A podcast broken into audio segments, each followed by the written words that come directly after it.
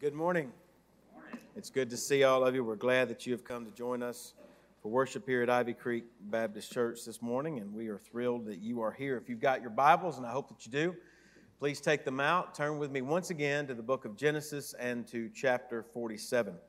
Genesis chapter 47. We're going to continue our study through this book this morning that we have been uh, going through now since the beginning uh, of this year. And we come back to chapter 47. We looked at the first half of it last week. And I want us to pick back up there again and read throughout the, ra- the, the last part of chapter 47 and look at it as a whole. And to kind of set up our study, what I want you to do is I want you to imagine that you've decided that you're going to go out to, to Walmart or to Target or to Home Depot or to some other place that, that sells a bunch of different kinds of stuff, and you, you've gotten there and you've walked in the door, and you are met by the manager of that store. And the manager of that store looks at you and says, Today is your lucky day.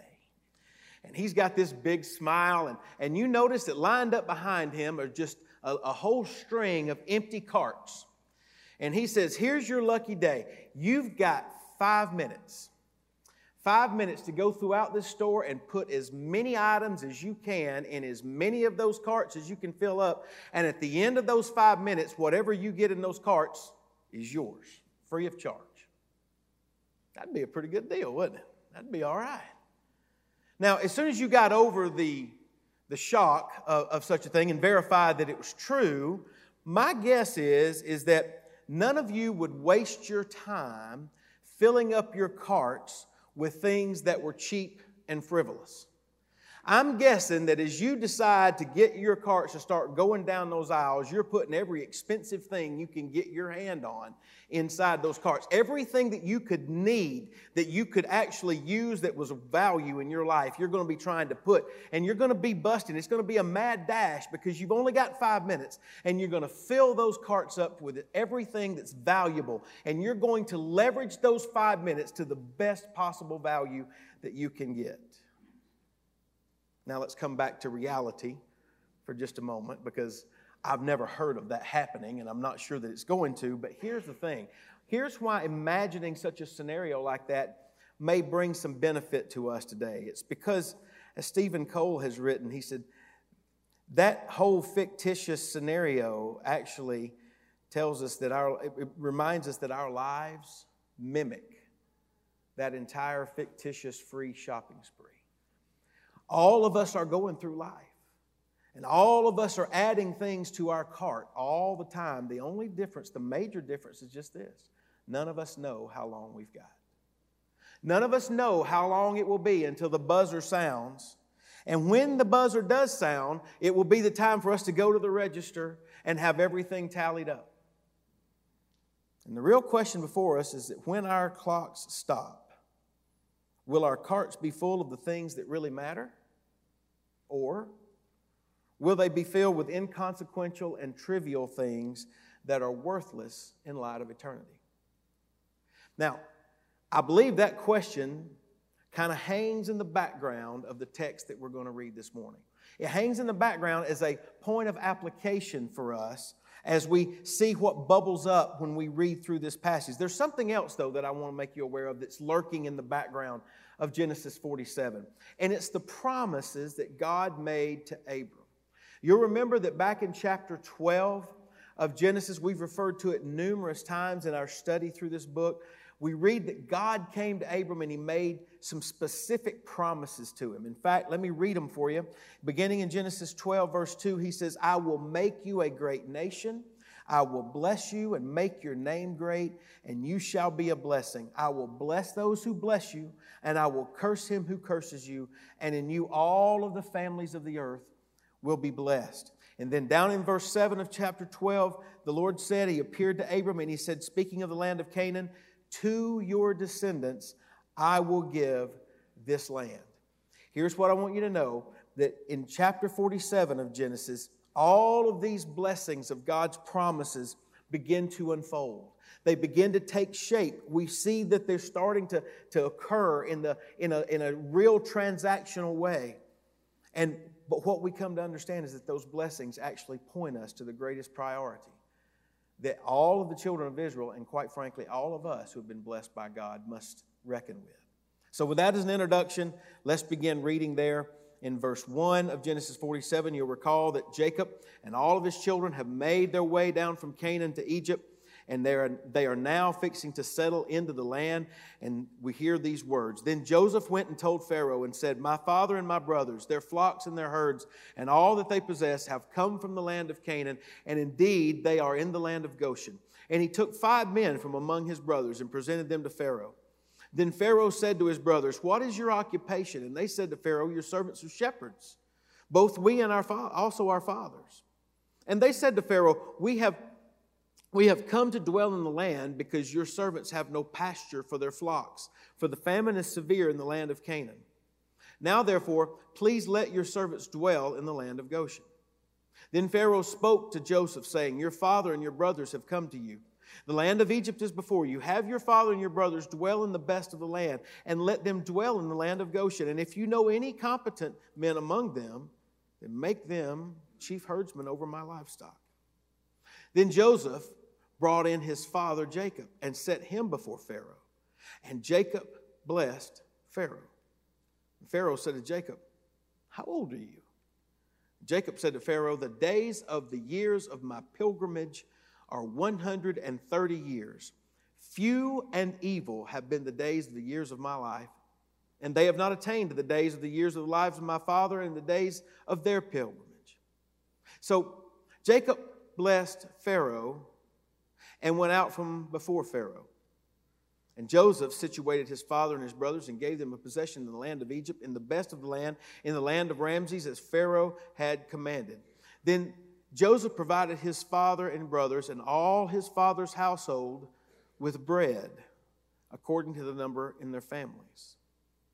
Now, there was no bread in all the land for the famine was very severe, so that the land of Egypt and the land of Canaan languished because of the famine. And Joseph gathered up all the money that was found in the land of Egypt and in the land of Canaan for the grain which they bought. And Joseph brought the money into Pharaoh's house. So when the money failed in the land of Egypt and the land of Canaan, all the Egyptians came to Joseph and said, Give us bread, for why should we die in your presence? For the money has failed. Then Joseph said, Give your livestock, and I will give you bread for your livestock if the money is gone. So they brought their livestock to Joseph, and Joseph gave them bread in exchange for the horses, the flocks, the cattle, and the herds, and for the donkeys. Thus he fed them with bread in exchange for all their livestock that year.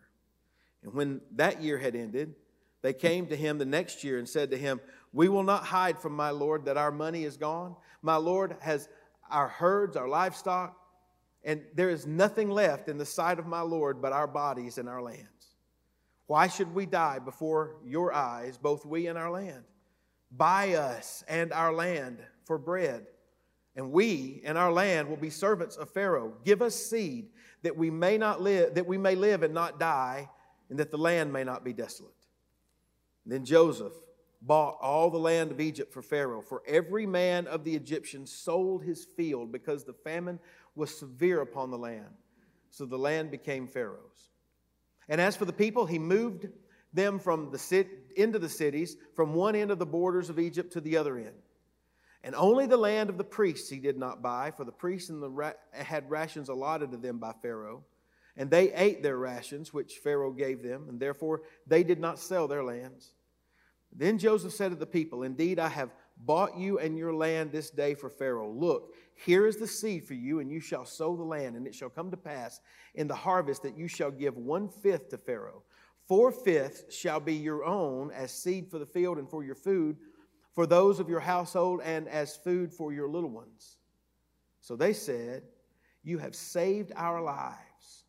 Let us find favor in the sight of my Lord, and we will be Pharaoh's servants.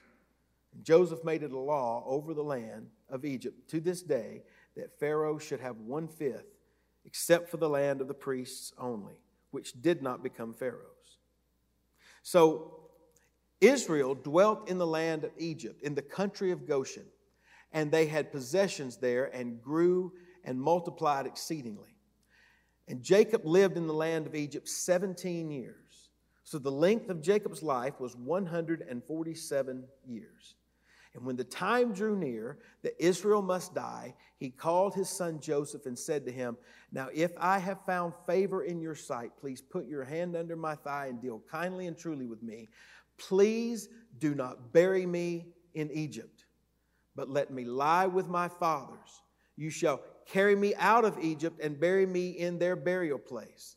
And he said, I will do as you have said. Then he said, Swear to me and he swore to him. So Israel bowed himself on the head, bowed himself on the head of the bed. Brothers and sisters, this is the word of God for the people of God. Let's pray together. Father, we thank you for your goodness to us. We thank you for your word that you give to us. We thank you that it shows us as much about ourselves as we can imagine at times. It opens and peels back the shadows and shines light into the middle of darkness and exposes things about us, Lord, that we didn't even realize were there. And Father, that's why your word is active and it's alive and it, it moves and it still brings conviction and it is still something that, that works by the power of your Holy Spirit in our lives. And we pray that that is exactly what will happen today. That you would move in us.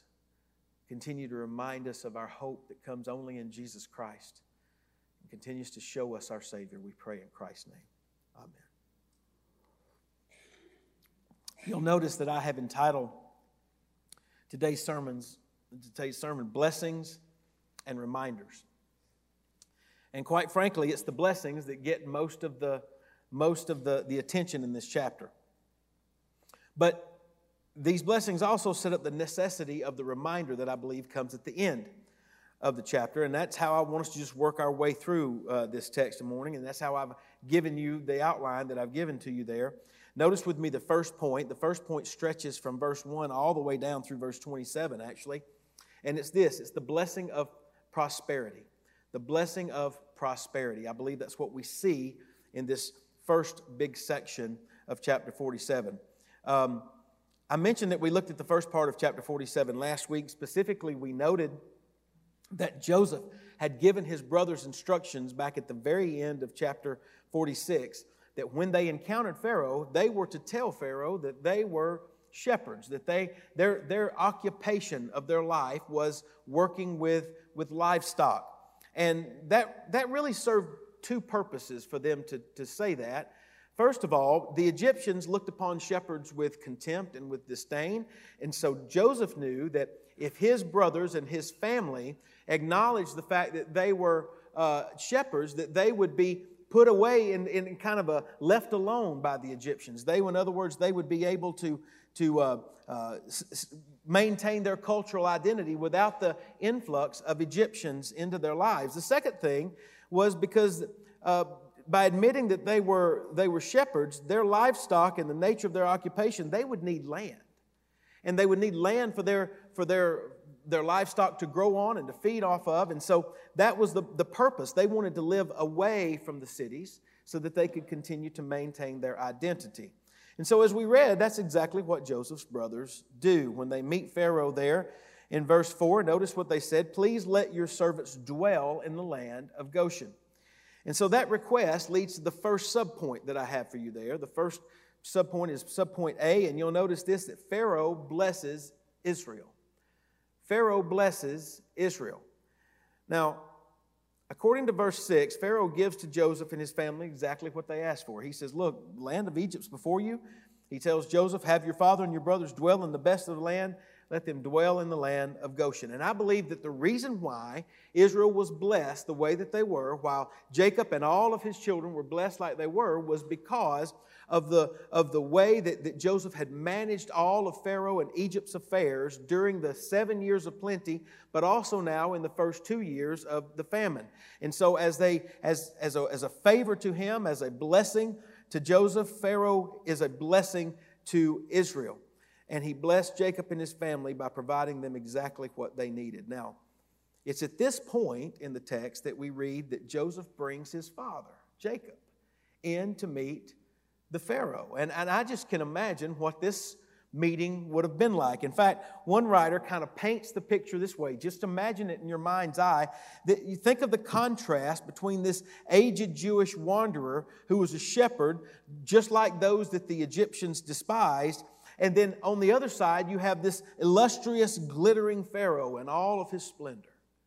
Another writer puts it this way he says, The aged patriarch bearing God's promise to become a great nation meets the Lord of Egypt juxtaposing vividly two modes of life. The Pharaoh is secure, he is royal, he is condescending, while Jacob is precarious and completely dependent on Pharaoh's goodwill. Now, if you can imagine those two out there, you've got one who, who is old and with a long beard because shepherds typically had that, and so did the Hebrews. And, and, and, and then you've got Pharaoh over there who's probably shaved and, and, and he's got all the glitter and all of the, the gold all around him. And you could see those two images. That's what makes the next part that we read so interesting to me. Notice subpoint B that you've got there. It's the fact that Israel blesses Pharaoh. Israel blesses Pharaoh. See, according to verse 7, we read that Jacob, who is also known as Israel, he pronounces a blessing upon Pharaoh. Now, now some have said that this was something along the lines of walking into the king's court as one would do and, and saying, Long live the king, that that's the blessing that he had. And, and then in verse 10, you see that he says it again after he's on his way out, May long live the king. And so that it was some sort of a blessing that asks for long life and, and it's accompanied by a, a, a, a hello and a farewell. But James Boice makes the, the point that Jacob's blessing of Pharaoh was more than just a mere greeting. He states that for the Hebrew people, a blessing was something that the lesser person was given by the greater. Now, to illustrate that point, just consider that a few chapters back, it was Jacob himself who would not let go of that night wrestler, that angel who wrestled with him all night. He would not let him go until he did what? I will not let you go until you bless me. Why? Because Jacob recognized that the one who had been wrestling with him all night was greater than him. And the only way that he could get out of this was if the one greater than him actually conferred a blessing upon him. Now, here, what we see, as Boice points out, is that in spite of the worldly appearances, the fact that Jacob blesses Pharaoh actually shows him to be the greater of the two individuals. Now, while we don't know exactly what Jacob said, what Israel's blessing upon Pharaoh actually was, we can know the essence of it. And we know the essence of it by looking backward to that passage I read from you for you from Genesis chapter 12 because it was there, if you'll recall, that God had promised Abram and he had promised his posterity, I will bless those who bless you and I will curse him who curses you. You see, based upon that, what we know is that from all outward appearances, it looked like Jacob didn't have anything to give to Pharaoh. But because Pharaoh had been blessing Jacob and he had been blessing Israel, then as the patriarch of the one who carried the blessing from God, he was able to show that he would not only do what God had said, and that was to be a blessing to the world, but that he would also be blessing specifically to those who blessed him. Now, if we consider that, that Jacob, who obviously looked like the, the lesser, was actually the greater and able to bless the one who looked like the greater but was actually the lesser, then there's a point of application there, I think, for us. You see, here's the thing many of us tend to be dazzled by the world, and we tend to, we tend to be amazed by the, the, the affluence that we see in the world and, and all the glitter that's there. And Boice even makes this point in the presence of those that the world thinks important, we often stand mute. But, he says, we need to learn, as Jacob learned, that we as Christians have more to offer the world than the world, for all of its wealth and importance, has to offer us. You see, what is that blessing that we who have, who have united ourselves to Christ, what is the blessing that we have to take to a world around us? Well, surely it's this. Surely it's the message of the gospel that declares that salvation and eternal life is available to those who will place their faith in Jesus Christ. Surely it is a message that declares to the world that apart from Christ, you stand condemned in your sins and that you are in, that, that God's judgment will ultimately bring you to a place of eternal punishment in hell. But that God, who is rich in his mercy and his grace towards sinners like you and like me, has given his son Jesus. So that those who place their faith in Jesus and put their, their trust in him may be saved from their sins. I want you to know there is no greater blessing that a Christian has to offer to a lost and a dying world than the message that Jesus Christ has come to save sinners just like you and just like me. Our text reveals that Israel had a blessing to offer to Pharaoh, a blessing from the living God. And as Christians, you and I have that same blessing to offer. It is the good news of Jesus Christ.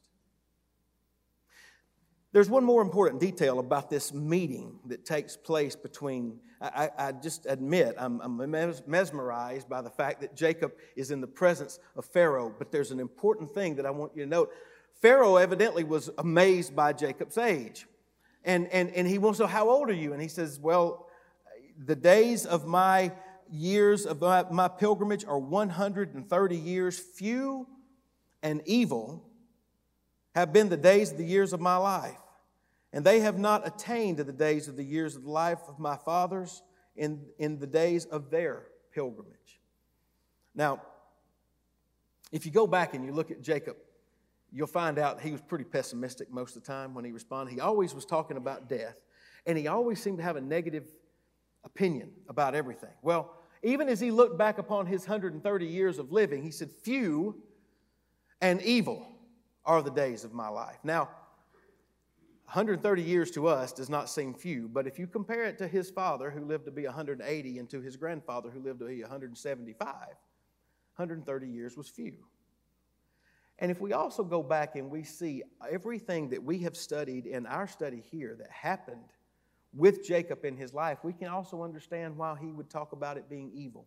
He had experienced a lot of negativity. Here's the main thing I want you to notice he refers to his life as a pilgrimage, he refers to it as a journey.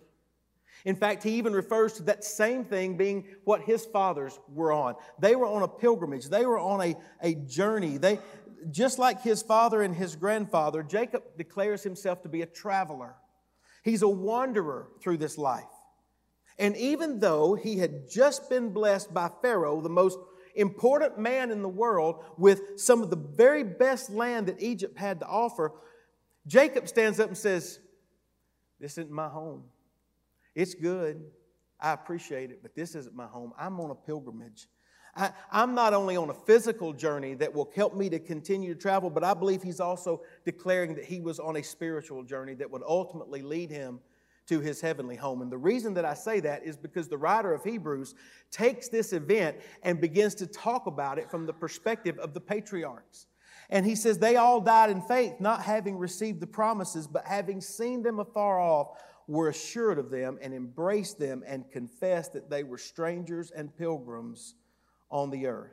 You see, as good as Pharaoh had been to Jacob and to his family, and as much promise as there was in Egypt and in the land of Goshen, Jacob declared, I'm only a pilgrim. This is not my home. You and I should be reminded of that same truth. You see, for all that the world has to offer us, for all of the good things that we can experience and that we can acquire in this world, this world is not our home. We, we too are pilgrims and we're only passing through. It's interesting to me that as lavish and as luxurious as Pharaoh's court and home no doubt was, Jacob effectively looked him in the eye and said, This life is not the end, and there's an eternity that has to be prepared for. You and I must consistently remind ourselves of that same truth. Now, we come to verses 11 and 12. I just kind of want you to to disengage with them for just a moment. We're going to come back to them in a minute, but before we do, I want us to go forward is to begin looking from verse 13 through verse 26. Notice the, the next subpoint on your outline. It's this as we continue to look at the blessing of pros- prosperity, we see that the, the third point there is that God blesses Pharaoh. God blesses Pharaoh. Now, in this section, Moses details for us how Jacob, or excuse me, how Joseph sort of managed the famine in the land of Egypt. And this is, this is a breakdown of what he did. First of all, the people of Egypt, the Egyptians, took the money that they had, their silver and their gold, and they went and they bought grain until they ran out of money. And then, when their land still was not producing, then they, all that they had left was their livestock. All they had was their horses and their cattle and their, and, and their goats and, and everything that they had there. And they would take them and they traded those in so that they could get grain. And then the famine continued, and now the Egyptians are devoid of, of money, they're devoid of silver and gold, and they're devoid of livestock. All they had left was themselves and the land that they owned. And they went to Joseph and they said, There's no reason for us to die. We give ourselves and we give our land to you. And what you begin to see is that Joseph, according to verse 20, bought all the land of the Egypt for Pharaoh. For every man of the Egyptians sold his field because the famine was severe upon them.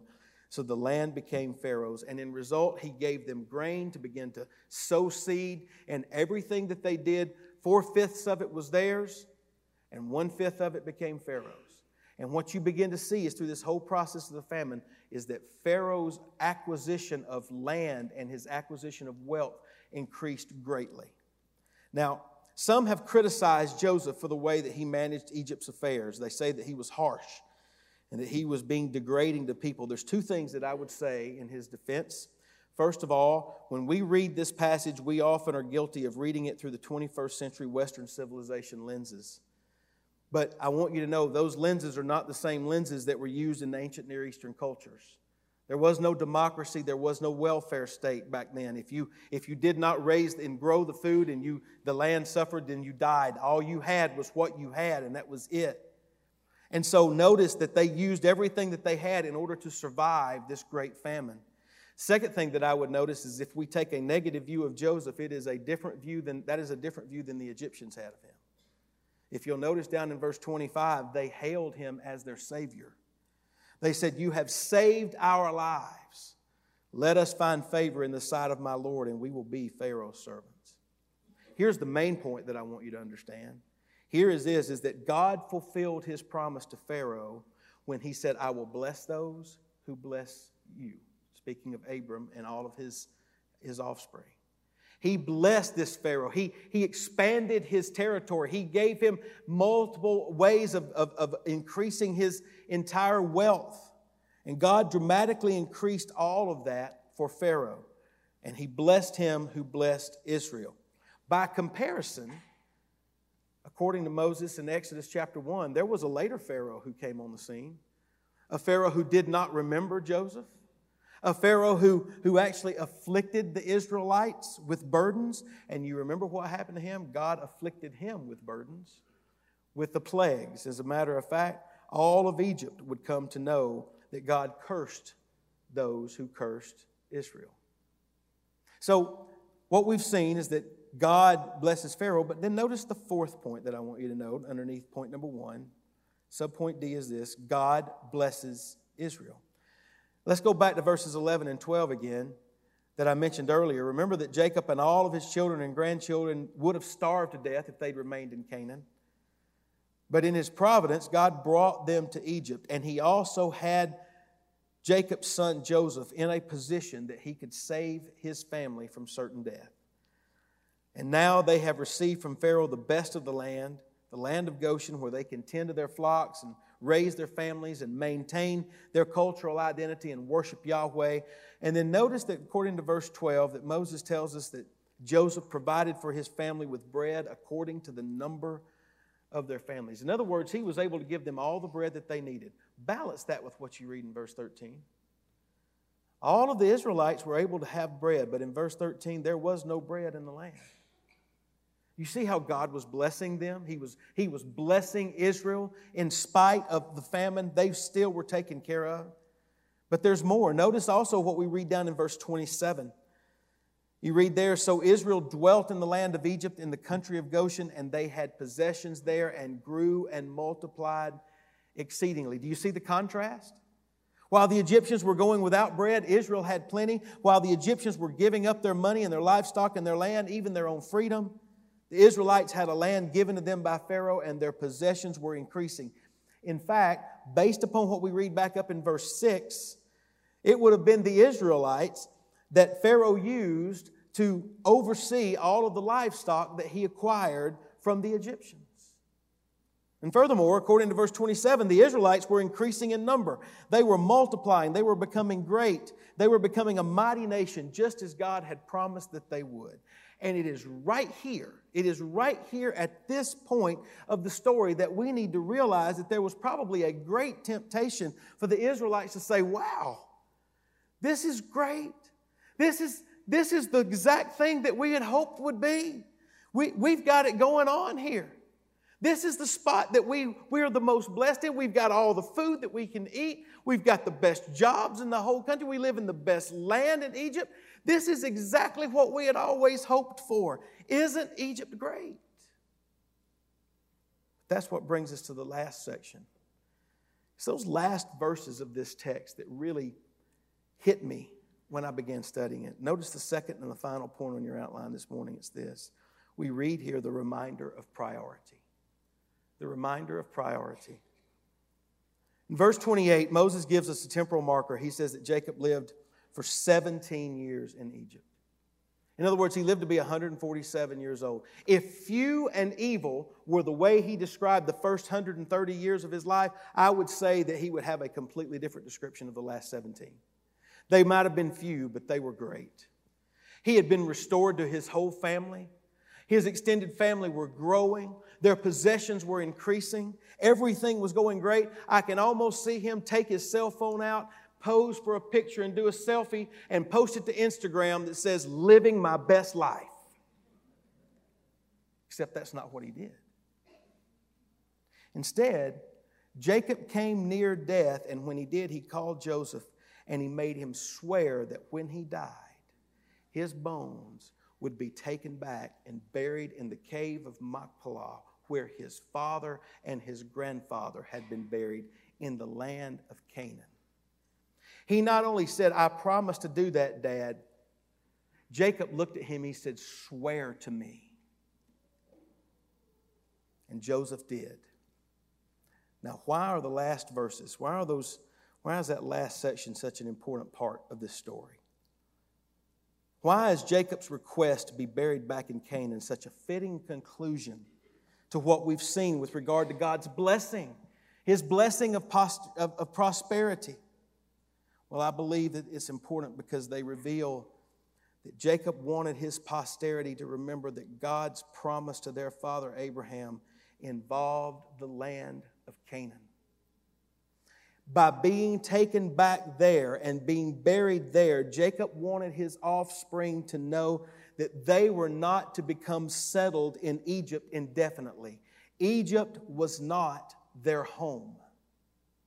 And that's why I say that the blessing of prosperity always needs to be balanced with the reminder of priority. Steven Cole has, insight, has an insightful word from his commentary on this passage. He says, The good life in Egypt can never compare to the blessing of the promised land. And then he goes on to say, We are all faced with the danger of becoming enamored with the goodies of Egypt and forgetting that we are looking for that heavenly city to come.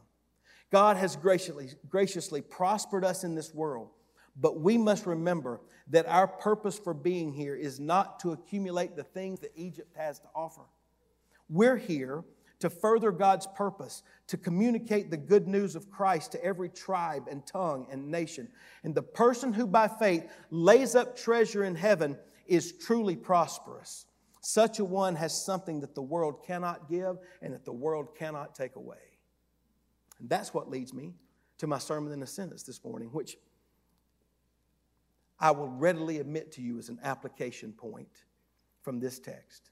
And my sermon in a sentence is this While earthly prosperity is a blessing from God, Christians must remember that heaven is our ultimate home, not this world. And that our ultimate priority is not to accumulate wealth, but to share the good news of Christ with the world. Jesus had something to say specifically about this exact thing. In his Sermon on the Mount, he said these words in Matthew 6, beginning in verse 19. He says, Do not lay up for yourself treasures on earth where moth and rust destroy and where thieves break in and steal, but lay up for yourself treasures in heaven where neither moth nor rust destroys and where thieves do not break in and steal. For where your treasure is, there your heart will be also. Jesus reminds us that this world is not our home, and the accumulation of wealth is not our priority. Rather, he reminds us that heaven is the home that we have been promised, and that the treasures that we should spend our time pursuing are not earthly ones, but upward ones. And in light of that, then we come back to this passage here in Genesis 47 and we realize just as Jacob, just as he had the ability, even in his lesser uh, look, even though he may have looked as if he had nothing to offer, he had everything to offer to Pharaoh. And you and I have everything to offer to this world. We have the gospel of the good news of Jesus. And that's what brings me back to that fictitious free shopping spree that we imagined at the beginning of this sermon. As I said, the only difference between that shopping spree and life is that none of us know how long we've got left on the clock. In fact, the song that the choir sang earlier the words of that song, the hymn was originally titled Safe by Grace. I grew up listening to it because it was my dad's absolute favorite hymn. He's not here this morning, so I can tell all the stories on him I won't, but I won't. He's, he's made me vow that at his funeral that song will be sung. Now, it was a different tune that, we, that, that you heard the choir sing this morning from the one that I grew up with, but the words start out this way Someday, the silver cord will break, and I no more as now shall see. But oh, the joy when I shall wake within the palace of the King, and I shall see him face to face and tell the story. Saved by grace I shall see him face to face and tell the story saved by grace. Here is the point. Don't leave here without hearing this. None of us knows how many minutes or days or years we have left. All of us are pushing carts through life and we're filling those carts up with stuff. At the end of our lives, the question will not be how many goodies did you find that you could put from the world in your carts? At the end of the story, it will not be how big is your bank account. When you stand before God, the only question that will matter at that point is the things in your life, did you use them for the advancement and the prosperity of God? Were you rich toward God in that you used everything God gave you to advance the cause of Christ? And, brothers and sisters, as Christians, if we are not using our blessings that God has blessed us with to advance the cause of Christ, we will stand before Him one day with carts that are filled with things that will not last and will not make, an, make any value for eternity. This world is not our home. The accumulation of wealth is not our goal. Heaven is our home and the advancement of the gospel is our goal. And to that end, let me say this. If you are here this morning and you are not a believer in Christ and you have never placed your faith and your trust in Christ, by all worldly standards, you may have come to the top and the pinnacle of your career. And you may have accumulated all kinds of things that you can look at and be proud of that you've accomplished. But I want you to understand, on the basis of God's word, God's word says that they will be wood, hay, and stubble. That moths will come in and rust will take it away, and thieves will break in and steal. Why? Because you have not been rich toward God. You want to know how you become rich toward God? By trusting in His Son, whom He has sent to save you from your sins. That is your only hope, and that is the way that you begin to become prosperous toward God. It reminds all of us in this room who are Christians of our greatest priority. Brothers and sisters, this is the Word of God, and it's for the people of God. Let's pray together. Father, we thank you for your goodness. We thank you for a reminder from the very pages of an Old Testament text that this world is not our home. And that the promises that you have made to us by faith, the promises that we have claimed through Jesus Christ, point us to a greater priority. Helps us to be able to put things in the right perspective. And the truth of the matter is, we are so often tempted just as many others are, to be mesmerized by the things of this world. But help us, Lord. Help us, Lord, to know that there is a, a place waiting for us that you have prepared. You've gone to prepare this place for us, and you've promised that you'll come again and receive us into yourself. Where you are, there we may be also.